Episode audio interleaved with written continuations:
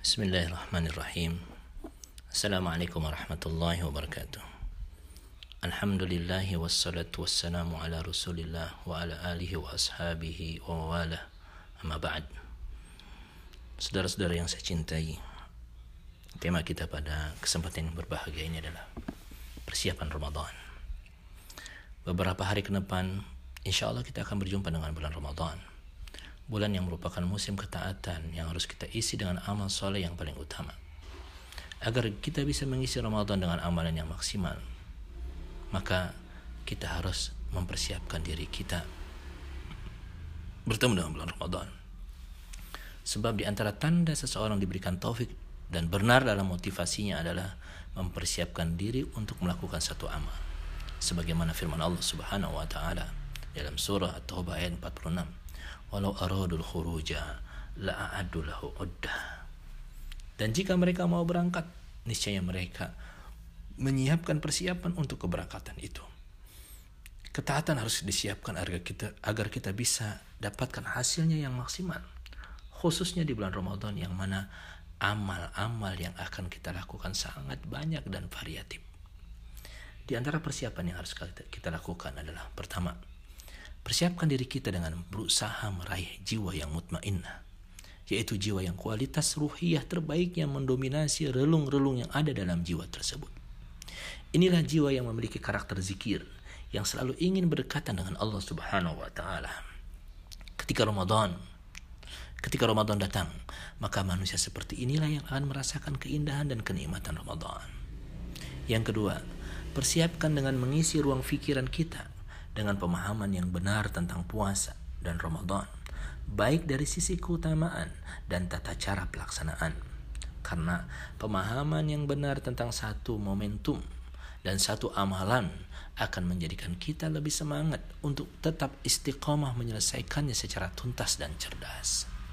Yang ketiga, persiapkan diri kita dengan melepaskan semua rasa dendam, benci, iri, dan permusuhan dengan setiap saudara kita.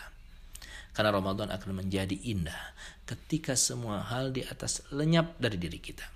Sebaliknya, Ramadan akan menjadi hambar ketika suasana jiwa kita masih diselimuti sifat-sifat tersebut.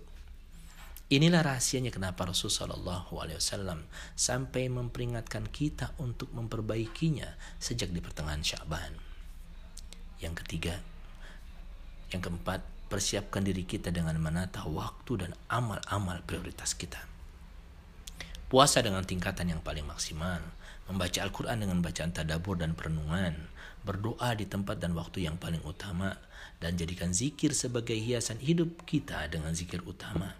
Sedekah dengan semangat bahwa Allah Subhanahu wa taala akan menjadikannya sebagai tabungan pahala utama kita di dunia dan di akhirat etikaf kita lakukan untuk merekonstruksi seluruh amal kita. Yang kelima, tanamkan azam bahwa Ramadan kali ini sebagai Ramadan terindah dengan menjadikannya seakan-akan inilah Ramadan terakhir kita. Sehingga kita tidak berpikir untuk menunda-nunda kesempatan dan waktu dalam beramal.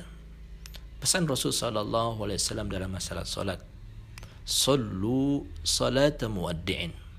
Solatlah seakan-akan inilah solat perpisahan kalian. Solatlah seakan-akan inilah solat terakhir kalian. Begitu pula dengan puasa. Berpuasalah seakan-akan inilah puasa perpisahan dan puasa terakhir kita. Yang keenam, jadikan momentum sebelum Ramadan ini dan ketika Ramadan nanti sebagai sarana muhasabah total untuk semua lini kehidupan kita pribadi, keluarga, pekerjaan, sosial, ekonomi, politik, dan sebagainya. Karena saat Ramadan, dengan ibadah yang kita lakukan secara intensif akan menjadikan jiwa kita lebih lembut dan jiwa yang lembut ini akan lebih mudah mengakui kekurangan-kekurangannya dan lebih mudah melihat kesalahan diri yang ada di dalamnya. Jiwa lembut tersebut adalah buah dari ketakwaan kepada Allah Subhanahu wa taala.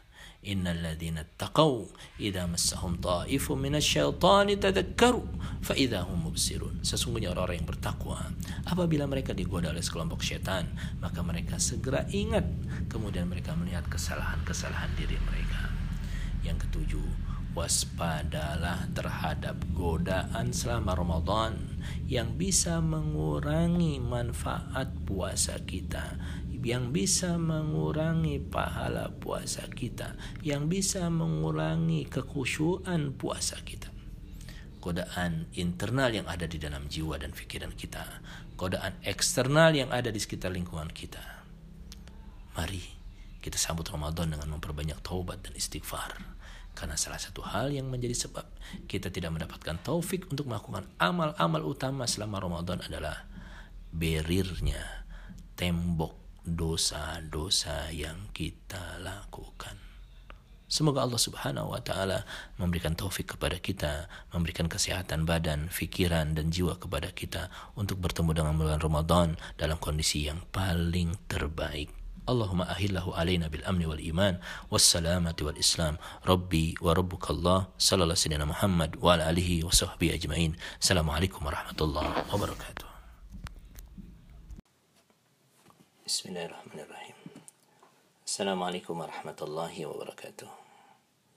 Alhamdulillahi wassalatu wassalamu ala rasulillahi wa ala alihi wa ashabihi wa man tabi'ahu wa wala. Amma ba'd. Saudara-saudara yang saya cintai, pada kesempatan kali ini tema kita adalah beruntunglah Anda wahai para orang-orang puasa. Bersama saya Abdurrahman dari Andalusia Institute Kota Batam dan Yayasan Sabiluna Kota Tanjung Pinang. Hari ini hari pertama puasa kita. Sungguh ini nikmat yang harus kita syukuri karena kita berada dalam samudra kenikmatan yang sangat luas yang Allah Subhanahu wa taala berikan kepada kita sebagai orang-orang yang sedang melaksanakan ibadah puasa. Ada keuntungan yang begitu sangat banyak yang akan kita dapatkan ketika kita melaksanakan ibadah puasa ini. Pada kesempatan ini saya akan menyampaikan dua keuntungan besar yang akan didapatkan oleh orang-orang yang sedang berpuasa. Yang pertama, anda lebih mulia dari seorang syuhada. Dari hadis yang diriwayatkan oleh Imam Ibnu Majah dari sahabat yang mulia Talha bin Ubaidillah radhiyallahu anhu bercerita. Ada dua orang yang mendatangi Rasul sallallahu alaihi wasallam dan keduanya pun masuk Islam. Salah satu di antara mereka lebih rajin dalam ibadah, sedangkan yang satunya lagi biasa-biasa saja ibadahnya. Yang rajin tersebut kemudian ikut berjuang dan syahid yang biasa-biasa saja satu tahun kemudian baru meninggal dunia. Satu malam aku bermimpi aku berada di depan pintu surga. Dan aku melihat kedua orang sahabatku yang sudah meninggal mereka juga berada di depan pintu surga. Kemudian keluar keluarlah seorang dari dalam surga dan memanggil yang terakhir kali meninggal lantas mengajak masuk ke dalam surga. Beberapa saat kemudian keluar lagi orang yang sama dan memanggil yang meninggal duluan, yaitu yang meninggal dalam kondisi syahid. Lantas mengajak masuk ke dalam surga. Dan beberapa saat kemudian orang yang sama pun keluar lagi dan berkata kepadaku, Pulanglah engkau, karena belum waktunya engkau masuk ke dalam surga. Besok harinya aku ceritakan mimpiku tersebut kepada sahabat-sahabat yang lain. Mereka pun merasa heran dengan mimpi yang aku ceritakan. Bagaimana bisa yang meninggal syahid dipanggil belakangan daripada yang meninggal biasa-biasa saja? Berita ini pun sampai kepada Rasul Shallallahu Alaihi Wasallam. Kemudian Rasul Shallallahu Alaihi Wasallam bersabda kepada kami, "Ata'jabuna min zalik?" Kenapa kalian merasa heran dengan mimpi itu? Para sahabat pun menjawab, Tentu ya Rasulullah, bagaimana bisa hal itu terjadi? Kemudian baginda Rasul Shallallahu Alaihi Wasallam menjawab, Bukankah yang dipanggil dan masuk duluan ke dalam surga umurnya satu tahun lebih panjang dari yang meninggal itu? Para sahabat menjawab, betul. Rasul Shallallahu Alaihi Wasallam melanjutkan, bukankah dia berjumpa dengan Ramadan dan berpuasa serta melakukan sholat, ruku, sujud dalam setahun sekian dan sekian? Sungguh jarak antara keduanya sejauh langit dan bumi.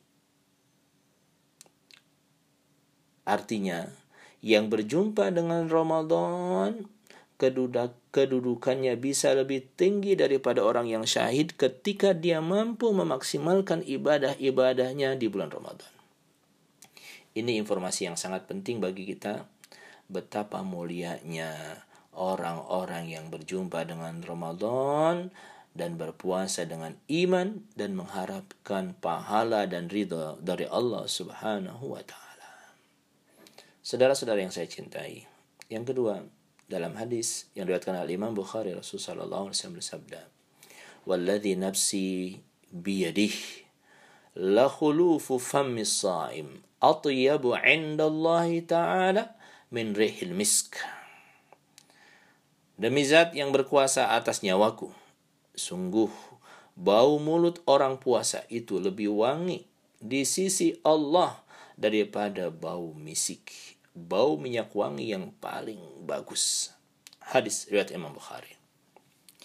Saudara-saudara yang saya cintai, di antara perkara yang tidak kita sukai dari diri kita adalah bau mulut yang tidak sedap, yang menyebabkan kita tidak percaya diri ketika berjumpa dengan orang lain. Begitu pula bila hal itu terjadi pada orang lain, kita pun tidak suka dengan orang yang bau mulutnya kurang sedap. Tapi dalam hadis ini ada suasana yang lain. Allah Subhanahu wa taala menghargai seorang yang sedang berpuasa dengan sangat luar biasa.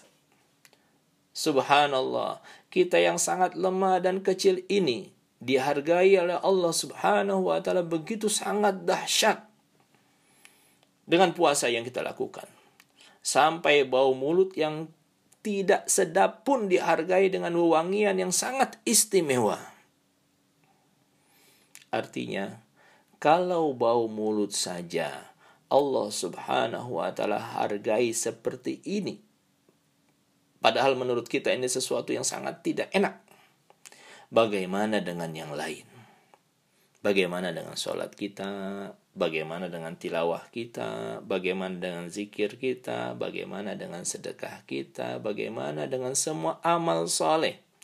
Baik yang terkait dengan diri kita, manfaatnya, ataupun terkait dengan orang lain, ada manfaat yang bisa kita berikan kepada orang lain.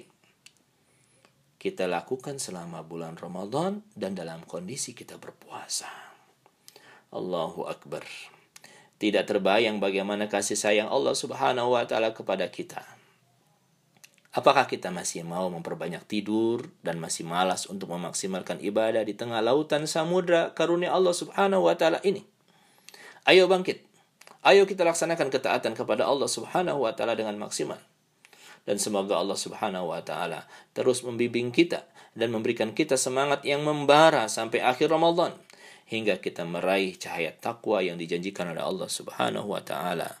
Allahumma waffiqna lima tuhibbuhu wa tarda. Allahumma taqabbal siyamana wa qiyamana wa ruku'ana wa sujudana wa takhashshu'ana wa tadarru'ana ya arhamar rahimin. Sallallahu sayyidina Muhammad wa ala alihi wa sahbihi ajmain. Assalamualaikum warahmatullahi wabarakatuh.